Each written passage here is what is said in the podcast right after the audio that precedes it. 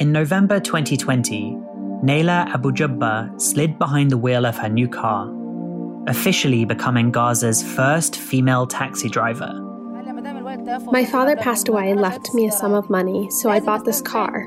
But how can I benefit? I target female clients who feel safe with another woman behind the wheel.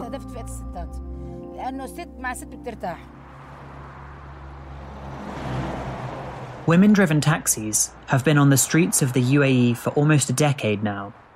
In both Abu Dhabi and Dubai, established cab companies have subtly added pink and lavender to cab designs and employ a team of female drivers to serve women and children. They satisfy some conservative locals' desire for gender separation. In Egypt, a limo service explicitly advertises its 20 rose and grey cars as a haven from male harassment. The elegantly decorated cars from Pink Taxi are fully equipped with tracking devices, cameras, and panic buttons. Here in Egypt, we need a transportation service that is safe for the Egyptian woman. And not just the Egyptian woman, but the foreign woman, Arab woman, for the woman in general.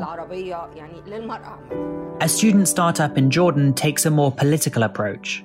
With an avowed commitment to social change, the founder says she created her service in order to boost women's participation in public life.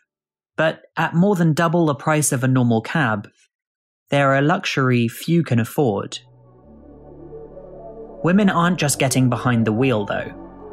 The first female mechanics in Yemen, Morocco, and Jordan are pushing the boundaries of traditional women's roles.